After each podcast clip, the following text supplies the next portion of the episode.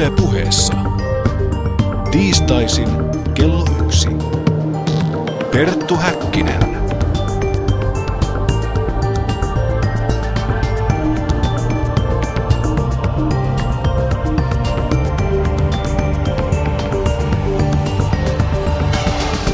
Ja oikein voitokasta päivää lämpimästi tervetuloa tämän viikkoisen päänavauksemme pariin.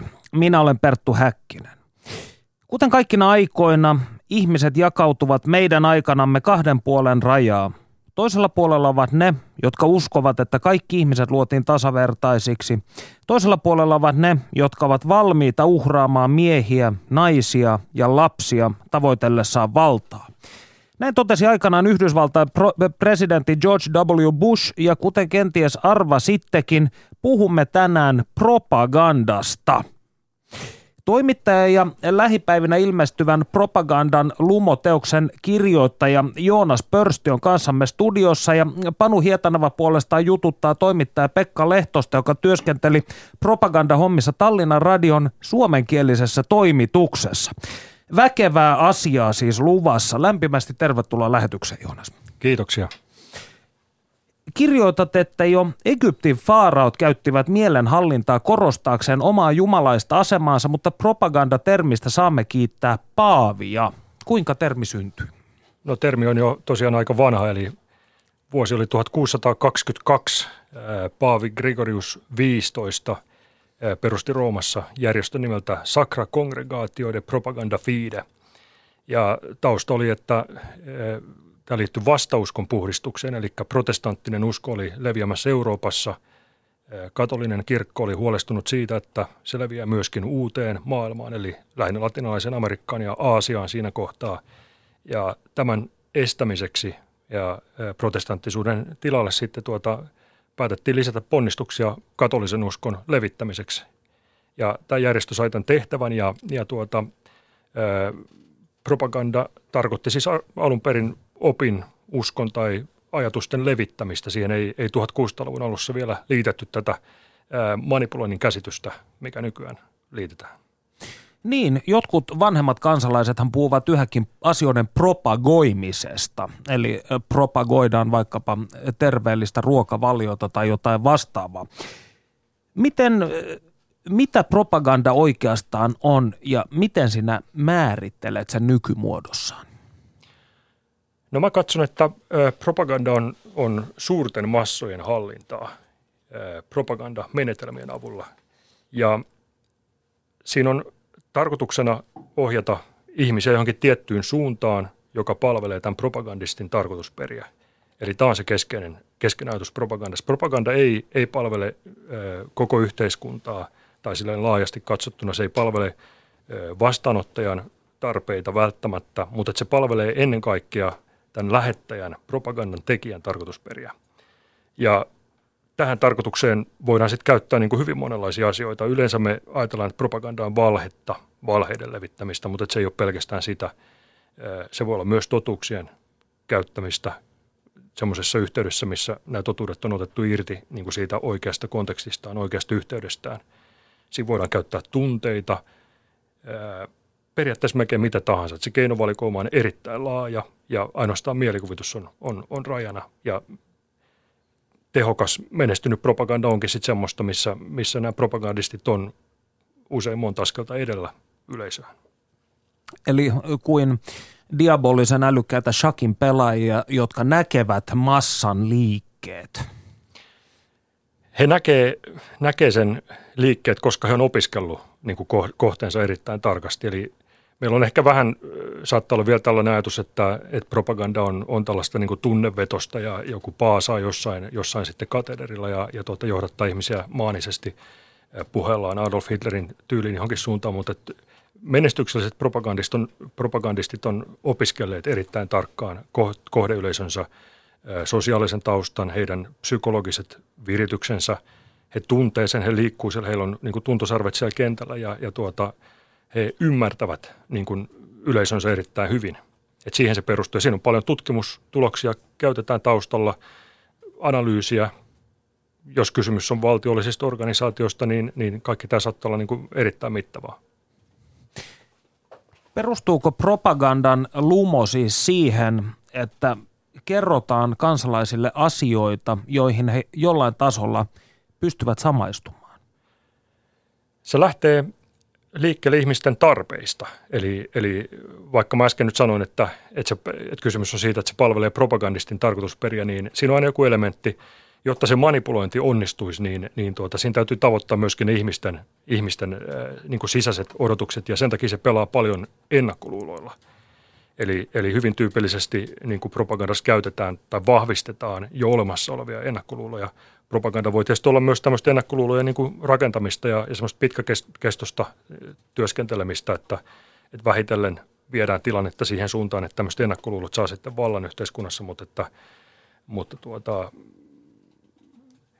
ihmisten tarpeisiin liittyvää ymmärrystä, siitä on kysymys. Sinä jaottelet propagandan kolmeen eri värisävyyn. Mitkä ne ovat ja mitä ne markkeraavat? Tämä on oikeastaan tämmöinen klass, yksi klassinen tapa hahmottaa propaganda on jakaa se, jakaa se tuota valkoiseen, harmaaseen ja mustaan. Näistä kahdesta mä käsittelen tuossa kirjassa ennen kaikkea harmaata ja mustaa, mutta tuota, vähän sivua myöskin sitä valkoista. No valkoinen propaganda on, on tuota, tai oikeastaan tässä jaottelussa on taustalla se, että, että mitä me tiedetään lähettäjästä, että kuinka selkeää ja avointa propaganda on – Valkoisessa propagandassa on aika selkeää. Sitä edustaa esimerkiksi julkisuusdiplomatia. Suomen valtion tekemä julkisuusdiplomatia voisi olla valkoista propagandaa. Yritysten PR-työ, markkinointi, me voidaan ajatella, että sekin on eräänlaista propagandaa, että siinä, siinä propagoidaan sitten oma asiaa. Mutta otetaan myöskin vastaanottajan tarpeita huomioon ja, ja tuota, tehdään se aika avoimesti, että vähän kaunistellaan totuutta, mutta ei, ei poiketa kauhean paljon siitä totuudesta harmaassa propagandassa lähdetään jo sitten irtautumaan. Siinä tulee niin kuin disinformaatio, tämmöinen muunneltu totuus tai val, valheellisempi niin kuin maailmankuva sitten jo voimakkaammin, vä, vä, värittynyt, voimakkaasti väritetty maailmankuva. Mutta ennen kaikkea olennaista siinä on se, että on epäselvää, kuka se on se lähettäjä. Me ei tiedetä, kuka on lähettäjä. Se on vähän piilotetumpaa. Eli sitä voisi edustaa vaikka nyt sitten nettitrollit, jossa, jotka saa palkkansa joltain liikemieheltä, joka on ehkä yhteydessä Venäjän valtioon. Mm. Sitä voisi edustaa, edustaa tuota valeuutiset, harmaata propagandaa. Niissä on usein aika epäselvää, että kuka siinä on taustalla, kuka on perustanut tämän saitin, kuka on lähettäjä. Sitten kun siirrytään mustaan propagandaan, niin, niin tuota, se tehdään niin kuin mahdollisimman kierrosti, eli, eli se tehdään vastaanottajan niin kuin tunnusten alla. Eli jos, jos vaikka tehdään demokraattiseen valtioon kohdistuvaa mustaa propagandaa, niin se tehdään mahdollisimman demokraattisesti ja, ja sillä, että se vaikuttaa tähän demokraattisen yhteiskuntaan sopivalta projektilta. No tällaista mustaa propagandaa, se on usein sen verran vaativa laji, että, että siinä on sitten jo tiedustelupalvelut taustalla, tämmöiset organisoidut valtiolliset tuota, resurssit käytössä ja, ja erityisesti konflikteissa sotien aikana monesti on nähty mustaa propagandaa. Toisessa maailmansodassa tätä lajia harjoitti erittäin menestyksellisesti sekä saksalaiset että liittoutuneet, myös Japani. Briteillä oli esimerkiksi tämmöinen tuota, Gustave Siegfried Eins niminen radiokanava, jossa tuota, esiintyi tämmöinen Der Chef, eli yltiöisänmaallinen saksalainen natsi, joka puhui, puhui tota loistavaa Saksaa Berliinin aksentilla, meni ihan täydestä Saksassa, ja, ja tuota, mutta se oli rakennettu se viritys sillä tavalla, että hän pisti halvalla siinä ohjelmassa tämmöistä niin kuin Natsi-Saksan vähän alempaa byrokratiaa, eli, eli kaupunkien pormestareita, kertoi heidän niin kuin, tota, tällaisista niin kuin tekemistään törkeyksistä, petoksista, seksuaalisista perversioista, että siinä niin kuin vangittiin ihmisten mielenkiinto tällaisella hyvin, hyvin voimakkaasti viritetyllä aineistolla. Ja, ja tuota, tämä Der Chef oli, oli siis saksalainen pakolainen, joka oli, oli siirtynyt Britanniaan ennen toista maailmansotaa, tuota, kun alkoi alko juutalaisvainot vainot siellä. Ja häntä sitten hyödynnettiin, että Britannian tiedustelupalvelu hyödynsi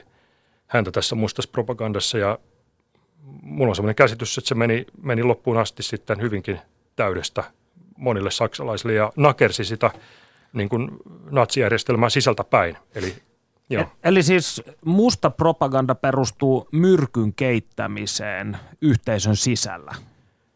Voisiko näin ajatella? Se, joo, se perustuu, perustuu semmoiseen asioiden ujuttamiseen, että siinä on mahdollisimman epäselvää se, että, että kuka sitä tekee. Eli ei tiedetä, tuleeko se ulkopuolelta vai yhteisön sisäpuolelta. Juuri näin, että sitä on vaikea, vaikea tunnistaa sen takia propagandaksi laisinkaan. No ovatko false flag-operaatiot ikään kuin mustan propagandan osia? Tarkoitatko sotapropagandassa sitten Niin. myös? Kyllä, kyllä joo, että, että se on hyvin tyypillinen laji, laji että, että saatetaan, saatetaan keittää tällainen myös, myös tuota vihollisen harhaanjohtamiseksi sitten, että radioasema tai, tai tuota, levitetään sellaista tietoa, joka, joka sitten johtaa mahdollisimman paljon harhaa ja käytetään siinä agentteja, jotka osaavat homman. No meillä täällä demokraattisissa onneloissa tietysti aina tavataan ajatella, että propaganda ei kosketa meitä, vaan lähinnä kuuluu tällaisiin diktatuureihin tai puolidiktatuureihin, kuten rakas itänaapurimme. Mutta tosiasiallisesti ihan vanhojen teoreemojen mukaan nimenomaan juuri demokratioissa propagandan propagandan merkitys korostuu, koska täällä ei voida hyödyntää väkivaltaa yhtä vahvasti hallin, hallin, hallinnoi, hallinnointivälineenä. Niin yleisön joukosta tuli tällainen kysymys, kun voiko yhteiskuntaa olla olemassa ilman propagandaa? No tämä on mun mielestä erittäin hyvä kysymys ja mä en osaa ehkä ihan, ihan sellaista niin lopullista vastausta siihen antaa, mutta että osa, osa propagandan tutkijoista on ajatellut, että – että ei ole mahdollista, että olisi yhteiskuntaa ilman propagandaa. Esimerkiksi ranskalainen Jacques Ellul, josta tuossa kirjassa kirjoitan 1900-luvun sosiologi, niin hän katsoi, että propaganda on erityisesti tämmöinen modernin yhteiskunnan, teknistyneen yhteiskunnan ilmiö, joka koskee demokratioita aivan yhtä lailla kuin, kuin tota, ää, sitten diktatuureja tai autoritaarisesti hallittuja maita. Demokratiassa propagandan levittäjä saattaa esiintyä demokratian edistäjänä näin heittomerkeissä, niin mistä siinä on kyse? Se, se perustuu siihen, että propaganda haki aina semmoisen ilmiasun, mikä menee läpi. Eli demokratioissa on, on kynnys, me ei sallita ää, tällaista niin kuin, ää, propagandaa, joka on liian ilmeistä. Ja tietyllä tavalla siinä on ajatus se, että propaganda pyrkii naamioitumaan demokraattiseksi ja toimimaan demokratian sisältä, sisältä käsin ja nakertamaan sitä järjestelmää sitten sitä kautta.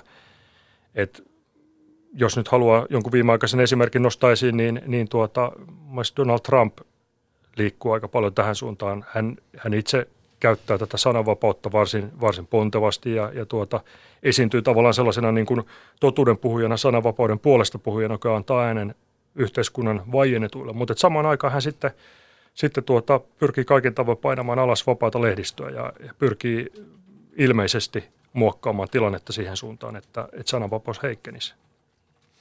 Onko Trump mielestäsi ö, neuvonantajiensa kanssa, niin muodostavatko he mielestäsi tasokkaan propagandistisen yksikön?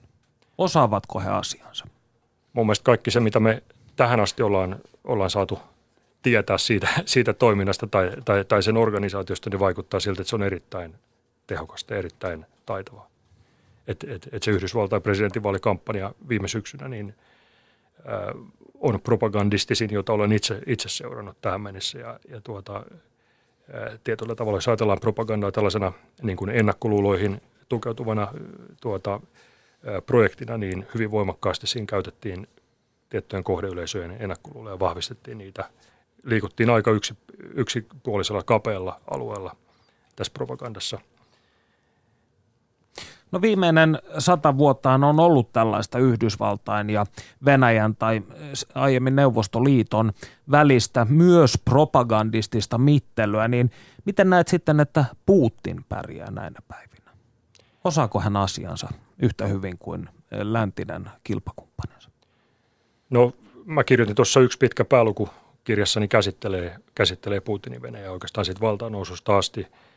Ja näkisin, että hänen, hänen hallintonsa on ottanut paljon ammentaa siitä vanhasta neuvostoliittolaisesta propagandaperinteestä, eli, eli siitä vuosikymmenien osaamisesta disinformaation käytössä, erilaisten tuota, erilaisten tällaisten myöskin tiedustelupalvelujen tekemien operaatioiden, jotka vaatii näitä erityistaitoja sitten käytössä.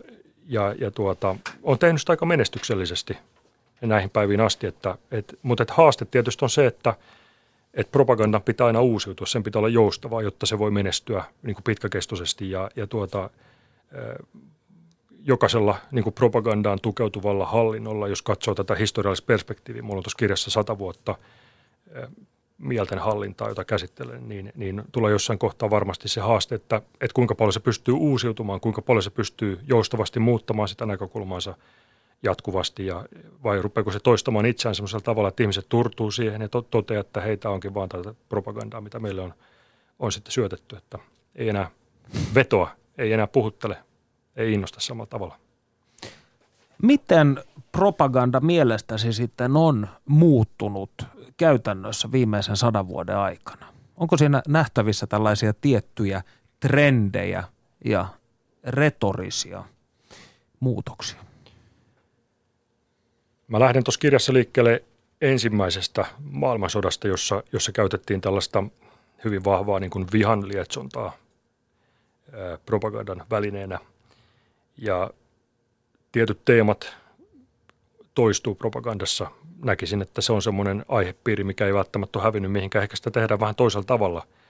Et hy- hyvin paljon on sellaista propagandassa, joka kestää aikaa, näyttäisi niin kuin siirtyvän sukupolvelta toiselle. Vähän käytetään uusia välineitä ja, ja tulee samat teemat uudesta ympäristöstä tai vähän uudesta kulmasta uudella tavalla paketoituna.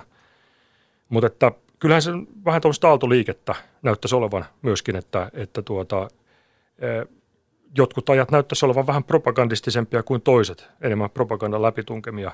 Et ehkä, ehkä 1900-luvun lopussa kylmän sodan päätyttyä, kun, kun tuota kommunistinen järjestelmä romahti ja, ja, ja tämä niin suurvaltojen vastakkainasettelu hellitti vähäksi aikaa, niin oli tämmöinen avoimempi jakso, missä sit monet kansakunnat pyrki irtautumaan sit propagandaperinteistä ja nähtiin sen vahingolliset vaikutukset. Ja oli vielä ehkä sitten muistissa toisen maailmansodan myöskin, myöskin tota, tapahtumat, jossa, jossa, jossa propaganda aiheuttaa aika, aikamoista tuhoa inhimillisesti. Sitten taas 2000-luvulla, josta kirjoitan paljon tuossa kirjassa, niin, niin tota, valitettavasti näyttää niin kuin kehitys menevän siihen suuntaan, että propaganda on, on aikamoisessa käytössä ollut Yhdysvaltain terrorismin vastaisessa sodassa. Ensin, että Yhdysvaltat lankesi hyvin syvälle siihen, siihen tota, tässä terrorismin vastaisessa sodassaan ja, ja tuota, sen jälkeen Venäjä, äärijärjestö ISIS, Al-Qaida, eri ryhmät on, on, on tuota, tuoneet propagandaa uuteen aikaan, liikkuneet siihen älypuhelimien, nopeiden yhteyksien, internetin aikakaudelle ja ottaneet taitavasti käyttöön sitten näitä niin kuin uusia teknisiä välineitä. Et, et ret, ret, retoriikassa niin, niin tota varmasti on variaatiota ja muutoksia. Se on aina tilannekohtaista, että mikä menee läpi yleisöön ja, ja maakohtaista, yleisökohtaista, mutta että, ja, ja tekniikka kehittyy. Et se on, se on tota toinen muuttuva asia, mikä niin kuin jatkuvasti vaatii myöskin sitten yleisöltä vaatisi sellaista niin kuin tiedostavaa päivittämistä. Tällä hetkellä tehdään paljon töitä sen kanssa, opittaisiin ymmärtämään tätä valemedia-ilmiötä ja, ja tuota, kaikkia niitä internetin mahdollistamia juttuja, jo, joilla meihin pyritään vaikuttamaan. Studiossa siis Perttu Häkkinen ja toimittaja lähipäivänä ilmestyvä propaganda lumoteoksen kirjoittaa Joonas Pörsti. Mitä ikinä haluattekaan aiheesta kysyä, voitte tehdä se osoitteessa www.yle.fi kautta puhe. Tässä vaiheessa antakaamme vuoro Panu Hietanevalle. Perttu Häkkinen. Tamperelaisella Pekka Lehtosella on ansioluettelossaan merkintä, jollaista on tuskin kenelläkään muulla Suomessa. Hän on tehnyt 60-luvulla työkseen valtiojohtoista propagandaa Tallinnan radion suomenkielisessä toimituksessa.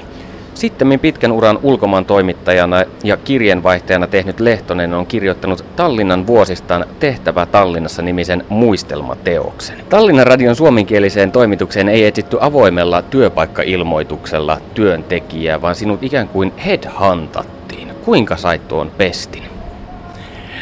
No se kävi sillä tavalla, että äh, tämän äh, rekrytoinnin hoitivat oikeastaan oikeastaan Suomen kommunistinen puolue ja Neuvostoliiton kommunistinen puolue. Eli Moskovasta pyydettiin, että jos SKP lähettäisi Tallinnaan toimittajan radion suomenkielisiin lähetyksiin.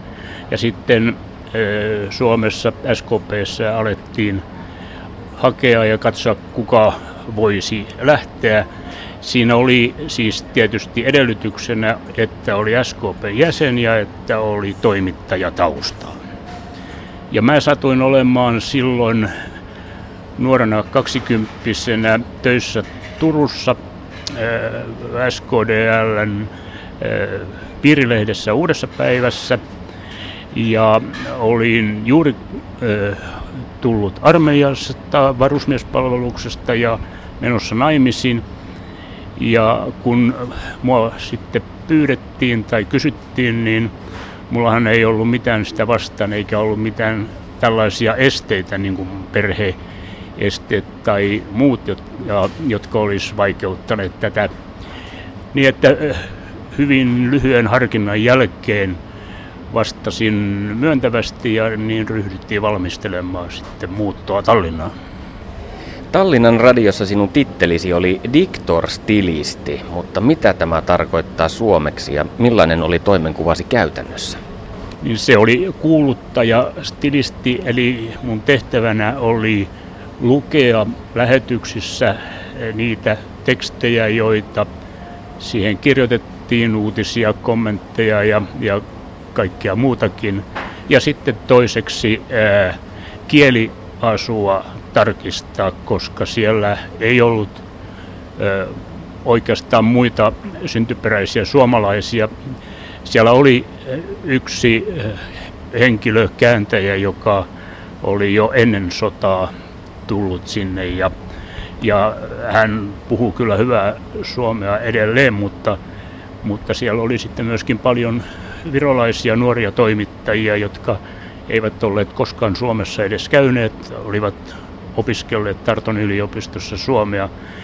Ja sen vuoksi niin oli tietysti ihan hyvä tarkistaa tekstiä, että, että se olisi suht koht kunnon suomea. Ja sen lisäksi ää, sitten kun opin kieltä jonkin verran, niin, niin pääsin tekemään myöskin ihan tavallisia eh, juttuja, reportaaseja ja muuta.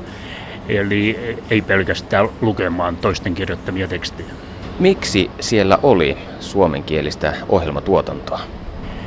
No Neuvostoliitossahan oli yleensäkin niin ulkomaille suunnattuja radiolähetyksiä valtavan paljon ja valtavan monilla kielillä, varmaan melkein kaikilla eurooppalaisilla kielillä ja muutamilla afrikkalaisilla ja, ja aasialaisilla kielillä, kun Neuvostoliitto halusi tehdä propagandaa ulkomaille. Ja Tallinnan radio oli yksi osa ää, tätä systeemiä. Mutta sitten ää, virolainen erikoisuus oli kyllä se, että virolaiset varmaan kaikki halusivat, että Suomessa tiedettäisiin, että virolaiset ovat edelleen olemassa, että Virossa puhutaan edelleen viron kieltä ja, ja mitä, mitä lauletaan, mitä puhutaan, mitä kirjoitetaan. Eli virolaiset halusivat kertoa, että me olemme olemassa vaikkei 40-luvulla kukaan ulkomaalainen juuri päässyt siellä käymään, eikä kovin paljon 50-luvullakaan. Matkailu alkoi sitten 60-luvulla ja, ja lisääntyi kovasti, mutta vielä 60-luvun puolessa välissä niin Tallinnan radio oli oikeastaan ainoa kanava, josta suomalaiset voivat saada tietoa Virosta. Ja, ja se oli mun mielestäni tärkeä tehtävä siitäkin huolimatta, että, että ottaa huomioon sitten nämä propagandan tuomat esteet ja rajoitukset, joita, joita niitäkin oli. Mutta toisaalta siis kulttuurista kun kerrottiin, niin siinä eh, ei, ei tällaisia esteitä juuri ollut. Toimituksellisen linjan mukaan radio-ohjelmien piti antaa totuudenmukainen kuva Virosta ja Tallinnasta, mutta mitä se tarkoitti käytännössä ja oikeasti? No se äh, tarkoitti sitä, että äh, ei, ei valehdella, kerrotaan suoraan miten asiat oli, mutta sitten tässä oli tietysti rajoituksia.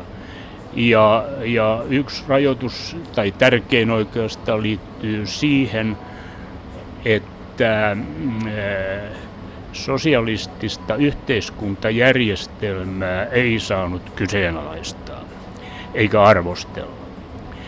Ja, ja nyt kun mehän teimme aika paljon ö, lähetyksiä, joissa puhuttiin Viron ongelmista ja, ja millä tavalla niitä yritettiin ratkaista, mi- miten ne vaikuttavat ihmisiin. Yleensä siinä sitten aina lopuksi myöskin kerrottiin, että mitä siellä tehdään, jotta tämä ongelma poistuisi. Ja virkamiehet olivat hyvin auliita kertomaan, että mitä kaikkea on suunnitelmissa. Sitten eh, jos muutama vuoden kuluttua eh, muisteli näitä juttuja, niin huomasi, että eihän siellä edes yritetty näitä ongelmia poistaa. Mutta sitten on tietysti se, että aika monet ongelmat johtuvat nimenomaan tästä järjestelmästä. Ja sitä ei voinut eh, arvostella eikä, eikä tuota, panna kyseenalaiseksi – niin se sitten tietysti rajoitti näiden ohjelmien sisältöä.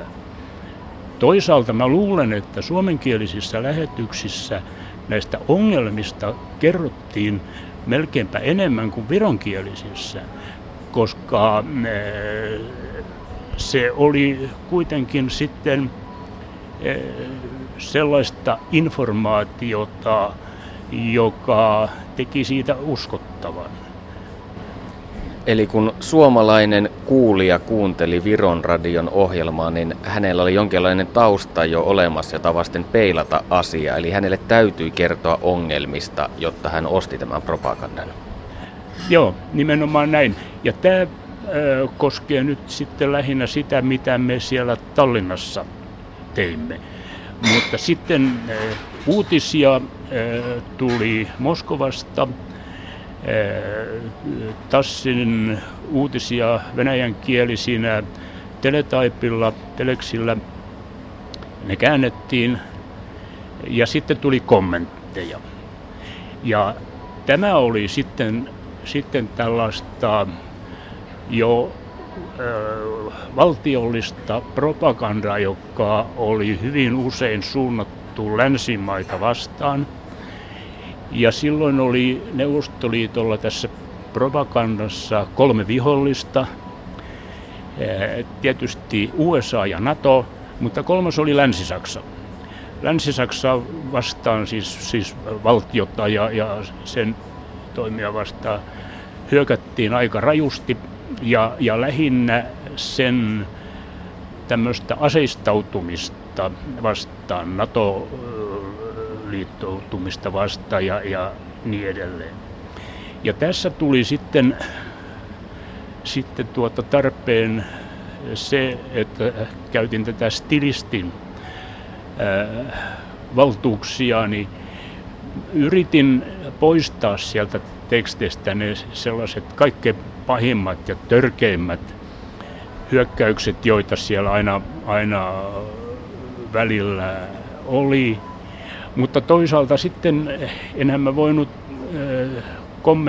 kommentin sisältöä muuttaa. Eli kyllä se jäi Länsi-Saksan tai Naton tai USA vastaiseksi edelleen, mutta yritin sitä, sitä tuota välttää, ettei puhuta kovin kovia törkeyksiä, koska eh, siinä vaiheessa ainakaan suomalainen ei olisi suhtautunut siihen myönteisesti. Perttu Häkkinen. Kuinka Moskova valvoi teidän toimituksellista linjaa? Oliko siellä joku päällepäsmäri, eli ihminen, jolla oli suora yhteys pääkallopaikalle, vai oliko teillä kenties jonkinlainen tyylikirja, jossa mainittiin, mitä saa tehdä ja mitä ei? No ei oikeastaan kumpaakaan, mutta äh, tämä äh, sensuurilaitos tietysti toimii ja heillä oli kyllä kirja, jossa, jossa kerrottiin, mitä ei saa mitä ei saa kertoa, mistä aiheesta ei saa kertoa. Se ei kovin paljon äh, meitä koskenut, koska jotkut sotilasasiat tai, tai tällaiset ne olivat sellaisia, että emme niistä tietenkään yrittäneetkään kertoa. Kuukausittain toimituksen johto lähetti Moskovan raportin, jossa kerrottiin, että mitä aiheita lähetyksissä oli käsitelty. Ne olivat sellaisia lyhyitä ja, ja jos oli jotain sellaista otsikkoa, joka saattaisi herättää ihmetystä Moskovassa, niin se muutettiin sitten sillä tavalla, että se oli hyvin neutraali. Siis talon johto teki ää, näin. Sitten kävi aina silloin tällöin, mä luulen, että ei edes kerran, vuode, äh, kerran vuodessa, vaan, vaan, vaan hyvin harvoin niin Moskovasta tällainen tarkastaja, joka sitten tuli katsomaan, mitä on tehty ja keskustelemaan ja ja Siinä oli kysymys lähinnä siinä, että moskovalainen virkamies pääsi työmatkalle Tallinnaan ja, ja ostoksille Tallinnaan ja, ja näin. Mutta sitten mulle kerran sanottiin, että, että mä voisin tälle Moskovan miehelle myöskin kertoa omia mielipiteitäni ja mitä pitäisi tehdä ja mitä pitäisi muuttaa. Mä tietysti innostuin ja, ja äh, kerroin päätoimittaja tulkkasi, mä en osannut silloin Venäjää. Ja äh, huomasin, että päätoimittaja taitaa vähän silotella mun juttuani ja, ja tämä tarkastaja ei puhunut äh, mitään, nyökytteli vaan ja, ja, ja sitten se keskustelu opetettiin. Myöhemmin mä sitten ymmärsin tietysti, että tällä mun arvioinnilla ja jutulla ei ole mitään merkitystä, koska, koska ei, ei myöskään tämä tarkastaja halua kertoa siellä Moskovassa, että tää, siellä nyt joku su, suomalainen nuori mies arvosteli ee, näitä Moskovan uutisia ja kommentteja. Ei hän niitä voinut arvostella, eikä hänellä olisi ollut mitään mieltä äh, sitä kertoa, koska se ei olisi johtanut mihinkään. Ja äh, elämä jatkui normaalin tapaan, eli, eli Tallinnassa tehtiin niin kuin haluttiin, tietysti tietyissä puitteissa. Moskovaan lähetettiin äh, viestiä sillä tavalla, kun haluttiin Moskovan kuulevan tätä viestiä tai lukevan sitä ja, ja kaikki olivat tyytyväisiä. Millaisia rangaistuksia olisi ollut luvassa, jos olisit rikkonut sääntöjä? No riippuu tietysti millä tavalla äh, olisi äh, rikkonut. Mä ajattelin koko ajan, äh, kun olin siellä, että eivät hän he voi minulle muuta tehdä kuin karkottaa maasta – mutta kyllä mä sitten myöhemmin olen miettinyt sitäkin, että olisivathan he voineet jotain muutakin eh, tehdä. E, ei siellä kovin helposti tämmöisiä rangaistuksia olisi saanut. Eh, ne eh, virolaiset toimittajat, jotka olivat radiossa, nehän joutuivat pelkäämään vähän toisella tavalla – koska jos he tekivät jotain, niin eivät he saaneet välttämättä rangaistusta, mutta heidän koko elämänsä olisi tullut vaikeammaksi. Asuntojonot, autonostojonot, kaikki tällaiset riippuivat siitä, mitä työpaikalla heistä sanottiin, ja ulkomaanmatkat tietysti. Ja, ja, ja silloin he olisivat jääneet kaikesta tällaisesta ilman. Kun mulla oli Suomen passi, niin, niin Suomeen pystyy aina matkustamaan. Työstä Tallinnan radiossa maksettiin tietenkin palkkaa, mutta kuinka hyvä se oli? Tuliko sillä leveästi toimeen 60-luvun Tallinnassa? No nyt oli niin, että minä sain tämmöistä ulkomaalaisen erikoispalkkaa, joka oli sitten sovittu, kun tästä työstäkin sovittiin, niin Moskovan kautta tietysti, koska kaikki rahathan tuli, tuli Moskovasta radiokäyttöön ja tarvittiin vähän lisää, kun tuli kallispalkkainen suomalainen. Mä sain suurin piirtein kaksi kertaa niin paljon kuin nämä mun nuoret kollegat. Heidän kuukausipalkkansa oli noin 100 ruplaa ja mulla 200 ruplaa. Ja, ja sen lisäksi mulla oli vielä hyvin harvinainen oikeus, eli mä sain lähettää 50 ruplaa kuukaudessa Suomeen pankkitililleni. Se meni Moskovan ulkomaan kauppapankin kautta, tuli Suomen pankkiin ja Suomen pankista pankkitilille. Kuukausi meni tähän matkaan, mutta joka kerta se tuli ja 50 ruplaa oli silloin, kun se vaihdettiin virallisen kurssin mukaan, niin, niin aika hyvä rahaa Suomessakin. Yrittikö työnantaja motivoida sinua sanomalla, että olet hyvällä asialla edistämässä kommunistista aatetta? En muista ainakaan tuollaisin sanakääntein, mutta Neuvostoliitossa oli tapana tällaisissa yhteyksissä korostaa sitä, että, että ollaan niin kuin kansojen välisen ystävyyden asialla. Ja varmaan siitä mainittiin, joskus se oli ainakin tällainen suosittu sanonta, mutta e, siitä tietysti puhuttiin, että, että Tallinnan radion suomenkielinen lähetys tai suomenkieliset ohjelmat oli tämmöinen kulttuuriside maiden välillä. Ja kyllä mä itsekin pidän tätä puolta aika merkittävänä kuitenkin. Perttu Häkkinen. Kiitos Panulle ja Pekalle. Studiossa siis Perttu Häkkinen toimittaja ja lähipäivinä ilmestyvän Propagandan lumo teoksen kirjoittaja Joonas Pörsti. Mitä ikinä haluattekaan aiheesta tietää, voitte kysyä tai kommentoida osoitteessa www.yle.fi kautta puhe. Ja hyvin useinhan propaganda jollain tavalla kytketään politiikkaan tai poliittisiin päämääriin. Britannia ja Saksa käyttivät propagandaa hyväkseen omien poliittisten, poliittisten päämääriensä ajamisessa, mutta markkinatalouden luvatussa maassa mies nimeltä Edward Bernays kiinnostui samoista asioista hieman eri näkökulmasta. Kuka hän oli ja mitä hän teki?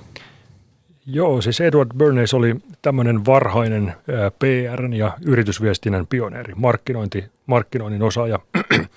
Hän, hän tuota, käy, aloitti toimintansa jo 1910-luvulla Yhdysvalloissa Manhattanilla, jossa hän muun muassa työskenteli, teki PR.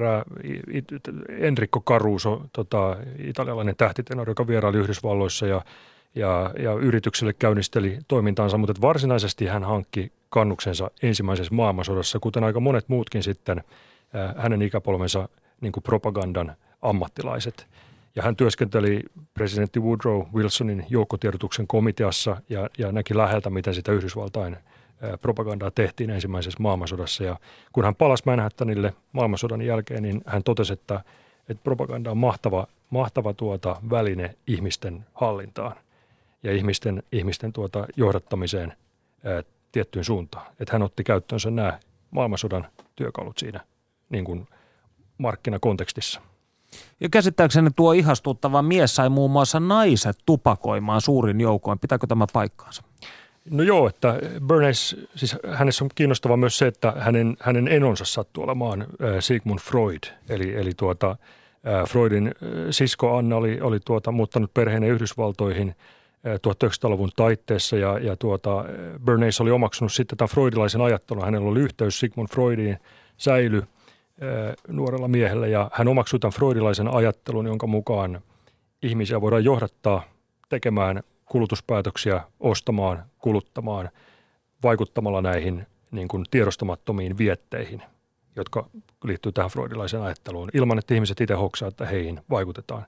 Yksi, yksi Bernaysin tempauksia tosiaan oli se, että että American Tobacco Company palkkasi hänet 1920-luvulla, koska New Yorkin kunnan isät olivat laatimassa tällaista kieltoa, että naiset ei saa enää polttaa julkisilla paikoilla. Naisten polttaminen oli vähän yleistymässä ja se yritettiin estää erityisesti suosituissa teesalongeissa. Ja Bernays mietti sitten, että miten hän ratkaisee tämän asian, asian tota Amerikan Tobacco Companyn hyväksi, joka muun muassa tuotti Lucky Strike-savukkeita ja, ja tuota, hän konsultoi yhtä psykoanalyytikko tuttuaan, joka neuvoi häntä, että, että savukehan on, on tuota, siitähän voidaan tehdä tämmöisen niin kuin miehisen vallan symboli, eli, eli penik, peniksen kaltainen miehisen vallan, vallan symboli, ja, ja jos onnistut yhdistämään tupakan polton vapauteen, niin, niin siinä on semmoinen voimakas symboli, joka vaikuttaa sitten ihmisiin. Ja niinpä hän järjesti pääsiäisparaatilla vuonna 1929 Manhattanilla tämmöisen tempauksen, johon hän kutsui mallikaunottaria paikalle. Ja hän ilmoitti, että siellä tullaan, tullaan tuota sytyttämään vapauden soihtuja siellä pääsiäisparaatilla. Ja sitten hänen merkistään nämä mallikaunottaret pistivät Lucky Strike-savukkeen palamaan ja, ja, ja tuota, yhdistettiin kaksi asiaa, tupakointi ja naisten vapaus. Ja tämän tempauksen jälkeen sitten, tämän hänen kampanjansa jälkeen tehtiin myös mainoskampanja, tietysti lehti ja näin poispäin, niin naisten tupakointi lähti kasvuun ja kunnaniset häpeissään sitten jättivät tämän uuden, uuden sääntönsä vahvistamatta. Koska olivat yrittäneet rajoittaa naisten vapauksia. No tämä sama tekniikkaan toimi Suomessakin hyvin pitkä, jos ajattelemme vaikkapa huomaavaisia tupakoitsijoita, joka oli tämä Lasse Lehtisen johtama herrakerho, johon Jörg Donnerkin muun muassa kuului, niin tätä samaa ikään kuin tematiikkaa tai tätä samaa, samaa temppua siitä, että tupakointi on ihmisen oma va- valinta, niin tätähän pystyttiin hyödyntämään siis vielä 60 vuotta myöhemminkin. Tässä on hämmästyttävän pitkä historia sitten, että miten tupakkayhtiöt ovat, ovat tuota, pelanneet myöhemminkin nämä symboleilla. Että en tiedä, oliko Edward Burns ensimmäinen, joka, joka tätä tematiikkaa ryhtyi, ryhtyi toteuttaa, mutta että erittäin pitkäjänteistä ja määrätietoista propaganda on, on tehty muun muassa sitten just tämän tieteellisen tiedon häivyttämiseksi, mikä liittyy 1950-60-luvulta alkaen niin tupakoinnin riskeihin. No, vapaus ja demokratiahan ovat ihania asioita, joiden varjolla on hyvä tarjota ihmisille kaiken näköistä. Ja sama toistuu tänäkin päivänä tai jatkuu, niin sinä olet teoksessasi kirjoitat seuraavasti. Sosiaalinen media on kätevä työväline propagandistille. Kuinka internet ja some ovat muokanneet propagandan luonnetta?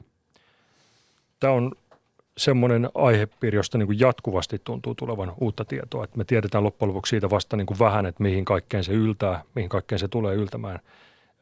No se lähti liikkeelle varmasti jo niin kuin internetin varha, varhaisvaiheista, tai sanotaan 90-luvulta 2000-luvun alussa, kun alkoi tulla näitä keskusteluryhmät ja erilaiset kes, keskustelufoorumit yleisty sitten, missä ihmiset jako näkemyksiä, niin taatusti propagandistit olivat jo siellä liikkeellä, mutta jo 2000-luvun alussa, alussa niin tota erilaiset äärijärjestöt, Al-Qaida, myöhemmin ISIS, ottivat käyttöön sitten, sitten ja erittäin menestyksellisesti ovat käyttäneet sosiaalista mediaa, Facebookia, Twitteria, YouTubea. Se on oikeastaan ollut pääasiallisia kanavia heidän propagandansa levittämiseen. Vielä vuonna 2011 arabikevään aikana internet ja sosiaalista mediaa pidettiin uhkana diktaattoreille ja uskottiin, että sosiaalinen media edistää demokratiaa. Tilanne näyttäisi kuitenkin olevan näinä päivinä lähestulkoon päinvastainen, eli sosiaalisesta mediasta on muotoutumassa uhka demokratialle, niin kuinka tällainen pääsi käymään? Ehkä ihan semmoista lopu, lopullista tuomio vielä varhaista antaa, että kyllä internetissä on mahdollisuuksia myöskin sitten, että myöskin siihen vapauden ja, ja demokraattisten arvojen levittämiseen ihan yhtä lailla, että se voidaan levittää mitä tahansa ja oikeastaan se internetin ominaisuus on siinä, että sääntöjä on aika vähän. että nyt vasta niitä on ruvettu tekemään, että nämä isot yhtiöt on reagoivat usein vasta sitten tota, kaupallisten isojen yritysten painostuksesta siihen, että vihapuhetta ruvetaan karsimaan, karsimaan pois niiltä saiteilta, mutta että, että tuota, sanotaan näin, että siinä on etevästi propagandan tekijät olleet ajan tasalla siitä, että mihin kaikkeen se antaa mahdollisuuksia. Ja yksi näitä muotoja, mitä me ollaan nyt nähty viime aikoina, niin, niin on noussut esiin tämä tämmöinen brittiläis-amerikkalainen Cambridge Analytica-niminen yhtiö, joka perustuu, jonka toiminta perustuu ää, tämmöisen kohderyhmän markkinointiin. Ja, ja tuota, ihmisten kuluttajien ää, luonteen, mieltymysten, ää, käyttäytymisen erittäin semmoiseen tarkkapiirteiseen analysointiin internetin, internetin kerä, avulla kerätyn massadatan avulla. Ja, ja tuota, tämä yritys, jos on myöskin mukana Trumpin taustavoimia, niin, niin osallistui viime vuonna ensin Brexit, Britannian EU-eroa ajavan Brexit-leirin kampanjaan. Sen jälkeen Yhdysvalloissa Ted Cruzin esivaalikampanjaan sitten oli, oli tuota Donald Trumpin kampanjassa mukana, sai 15 miljoonaa dollaria Donald Trumpin kampanjasta rahoitusta tämän, tämän kampanjan loppuvaiheessa. Tietysti vaikea sanoa, että, että ratkaisko tämä nyt sitten yrityksen toiminta, nämä kampanjat niin kuin Britannian EU-eron tai, tai Trumpin hyväksi, että kallistiko se sitä vaakaa, mutta että, että ihan hämmästyttäviä asioita sieltä on tullut esiin, esiin siitä, että kuinka paljon tätä meistä kertyvää meidän digitaalisen jalanjäljen nettiin jättämää massadataa voidaan hyödyntää, ei pelkästään markkinointiin, vaan myös politiikassa. Samaaikaisesti kiehtovaa, mutta myös hivenen huolestuttavaa, jos niin asian haluaa nähdä. No, millainen on sinun mielestäsi hyvä propagandisti ja millaista on hyvä propaganda? Millaiseen sinä itse haksahdat? No, Oletko huomannut haksahtaneesi johonkin? Tota, kaikkein vaikein on varmaan tunnistaa niitä propagandan muotoja, joihin, joihin itse haksahtaa. Että hyvä propaganda on, on joustavaa ja muuntautumiskykyistä. Se on sellaista, mistä on niin kuin vaikea pysyä kärryillä, että me ei arvata, arvata sitä, mikä on seuraava siirto. Ja senpä takia propagandan tekijät siellä taustavoimissa niin usein on tällaisia median – ammattilaisia. Tota, Surkov Putinin hallinnossa on, on tota, tehnyt teatteriopintoja aikoinaan ja, ja ollut myös yritysviestinnässä mukana. Ää, eli siellä käytetään hyvin laajaa niin kuin keinovalikoimaa ja just tämä ihmisten niin kuin kohdeyleisöjen kulttuurinen, antropologinen, sosiologinen, psykologinen ymmärrys, niin siihen perustuu hyvä propaganda. No jos ajatellaan tällaisia voimasanoja, sanoja, joilla on maagista voimaa, esimerkiksi vapaus, edistys, demokratia, tämän tyyliset, niin toimivatko ne ö, ympäri maailmaa vai ovatko ne lähinnä sellaisia, jotka innostavat ihmisiä ö, uskomaan lähes mihin, mihin tahansa ainoastaan länsimaissa? No tämä oli hyvä lista sinänsä, minkä, minkä toit esiin, koska ne on varmasti semmoisia universaalisesti hyväksyttyjä arvoja, jotka sitten näkyy vaikka nyt YK on, YK on tuota, asiakirjoissa ja monessa muussa yhteydessä kaikkien hallit, kaikki maailman hallitukset varmaan kertovat edistävänsä näitä asioita. Mutta että minkälaisen muodon ne sitten ottaa, niin, niin se on aivan toinen asia. Ja nämä on just tyypillisiä iskusanoja, joita käytetään propagandassa ja käteviä, koska niihin voi laittaa mitä tahansa sisään – mitä on vapaus tai mitä on edistys. Mm. Se määritellään sitä aina joka tilanteessa uudestaan, että, että, että Unkarin Viktor Orban niin, niin taatusti kertoo ää, yleisölle lisäävänsä ihmisten vapautta ja vievänsä Unkaria eteenpäin. Kukapa haluaisi taaksepäin, ellei, ellei sitten johonkin kultaiseen menneisyyteen palata, niin kuin nämä, nämä tämmöiset reaktiiviset voimat. Kyllä, ja Yhdysvalloillahan tietysti tämä Home of the Free on aina ollut tämän kaiken toiminnan keskiössä, ja onhan se hankala tietysti lähteä kritisoimaan juuri edistystä. Kuka haluaa olla edistysvastainen, kuka haluaa olla vapausvastainen ja niin edelleen. No, sinä kirjoitat teoksessasi niin sanotusta vaakasuorasta propagandasta, jonka levittämiseen yksilöt osallistuvat innokkaasti omissa verkostoissaan, niin ainakin periaatteessa omasta vapaasta tahdostaan. Niin mitä sinä tarkoitat tällä vaakasuoralla propagandalla? No tämäkin on, on näitä käsitteitä, jotka tulee, tulee sieltä tota, Jacques Ellyliltä, johon viittasin tuossa aikaisemmin jo keskustelussa. Eli hän ajatteli, että että propaganda on niin kuin pääpiirteissään kahden tyyppistä. Että on, on tällaista vähitellen tehtyä vaakasuoraa ö, propagandaa, jota levitetään vaikka nyt sitten tämmöisissä niin kuin pienryhmissä ja, ja tuota erilaisissa verkostojen kautta. Ja sitten on tämmöistä agitoivaa propagandaa, eli tällaista hyvin näkyvää, joka usein tuottaa tällaisia niin kuin hätkähdyttäviä tuloksia. Hitler tulee esiin jossain, jossain tai joku muu johtaja ja kansa seuraa. Eli, eli tuota, agitaatiokäsite, jota Lenin käytti myöskin omissa, omissa kirjoituksissaan ja keskeisesti puhu, puhu niin taas se perusjako ja vaaka, vaakasuora propaganda, se on semmoista, mihin ihmiset tosiaan itse osallistuu ja siinä ei välttämättä ole niin kauhean selvää se, että mistä se on johdettu, ketkä on ne mielipidejohtajat, niitä todennäköisesti löytyy sieltä. Joku antaa maagiset sanat, joku antaa nämä iskusanat, vaikka nyt sitten matu tässä Suomen maahanmuuttovastaisessa keskustelussa, niin senkin on joku tehtailu, tehtailu sen sanan sitten käyttöön ja levinnyt erittäin voimakkaasti. No viime vuosina on noussut muodiksi, ja eritoten nyt Trumpin tämä, että puhutaan ö, totuuden jälkeisestä ajasta, mutta olemmeko me koskaan modernilla ajalla eläneet sellaisessa totuuden ajassa?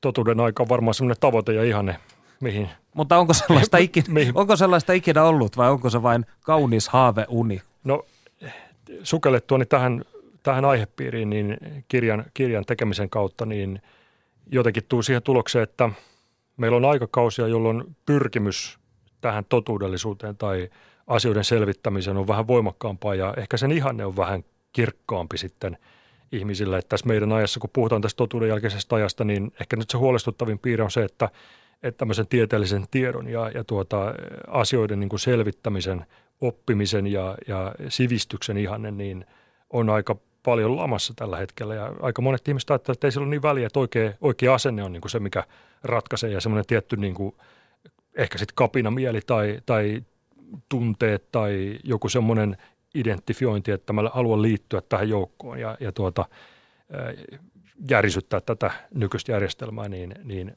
eikä siinä mitään. Siinä on varmasti paljon asioita, joita pitääkin uudistaa ja, ja pistää uusiksi, mutta että, että toivoisin, että, että se tapahtuisi, tapahtuisi tämmöisen keskustelun, kaikki huomioon, huomioon ottavan keskustelun, erilaiset näkökohdat ja, ja, ja järkevän harkinnan kautta, eikä, eikä niin, että me vaan seurataan niitä iskusanoja, joita joku meille antaa. Niin, keskustelu eittämättä ainakin oman empiirisen tulkintani mukaan, niin se on viime vuosina jollain tavalla – kiihoittunut tai muuttunut entistä emotionaalisemmaksi.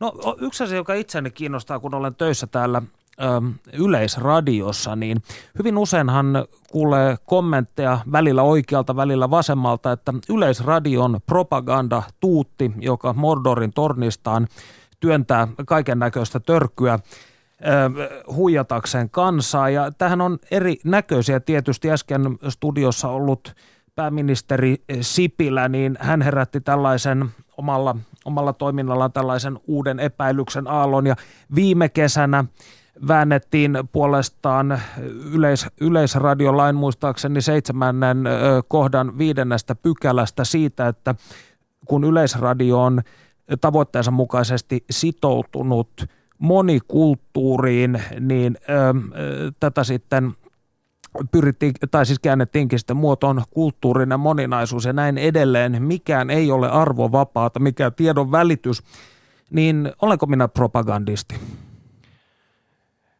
No tämä on vähän semmoinen propagandistinen lähtökohta ehkä se, että, että halutaan nähdä, että, että tuota, mehän teemme kaikki propagandaa ja, ja aina kun ajamme jotain asiaa, niin, niin se on sitten propagandaa. Mä itse tässä kirjassa ää, tarkastelen propagandaa demokraattisista lähtökohdista, eli, eli siitä vinkkelistä – että, tuota, että, että demokraattisessa yhteis, yhteiskunnassa pitäisi olla moniarvoisuutta.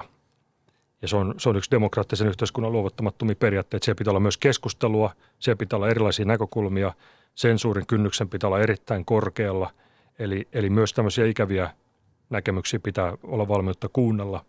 Ja, niin kauan kuin meillä on, on sitä valmiutta, niin me eletään demokraattisessa yhteiskunnassa ja näkisin, että, että Yle on erittäin keskeinen niin kuin osatekijä siinä, että tämä rikas keskustelukulttuuri säilyy yhteiskunnassamme. Että siellä on tilaa myös toisinajattelijoille tietysti niin, että, että, että vihapuhetta ei, ei välttämättä tarvitse tarvii suvoita. Siihen pitää asettaa joku raja, niin kuin on tehty lainsäädännöllisestikin, mutta että rajat on olemassa, mutta et Ylen tehtävä on osana demokraattista yhteiskuntaa huolehtia siitä, että kieli pysyy rikkaana, että on erilaisia puhetapoja. Että jos meillä on vain yksi puhetapa, olkoonkin vaikka sitten ää, joku semmoinen enemmistön hyväksymä niin kuin moniarvoisuutta niin kuin korostava puhetapa, niin siinä on riskinsä, että kyllä niille toiselle puhetavoille pitää antaa tilaa, mutta että pitää huolehtia siitä, että moninaisuus säilyy niin, että säilyy myös kunnioitus kaikkia yhteiskunnan jäseniä kohtaan. Eli jonkinlainen rauha maassa. Siihen mun mielestä pitää pyrkiä. Kuinka monta ö, kertaa päivässä tavallinen suomalainen altistuu propagandalle? Tämä on tällainen heittoarvio. Mä oon joskus kuullut tämmöisen luvun, että näemme 3000 mainosviestiä tai markkinointiviestiä päivässä. Mikä määrä siitä on propagandaa sitten? Varmasti paljon tätä valkoista propagandaa, että siinäkin on lainsäädäntö kertoa, että mikä on, on sallittua mainonnassa. Kyllä me ollaan tällä internetin aikakaudella aika, aika paljon propaganda keskellä eletään ja sitä tulee monesta suunnasta ja pitää olla pitää tiedostaa myös omia ennakkoluuloja, mutta pitää olla, olla niin kuin kanavat auki, että, että osa suhtautuu kriittisesti siihen, mitä tulee eri puolilta. Eli nämä ovat mielestäsi parhaat keinot propagandalta suojautumiseen? Sivistys, koulutus, se, että ollaan, ollaan vähän tietoisia myöskin siitä, että mistä ne omat niin kuin ennakkoluulot, stereotypiat kumpuaa, niin, niin tota, mun mielestä se on aika hyvä, hyvä lähtökohta, että täysinhän me ei voida siitä suojautua ja kaikki me altistutaan, mutta että kysymys on sitten asteista. Lämmin kiitos vierailusta Jonas Pörsti. Kiitos. Me palaamme asiaan ensi viikolla siihen asti. Voikaa hyvin. Yle puheessa. Perttu Häkkinen.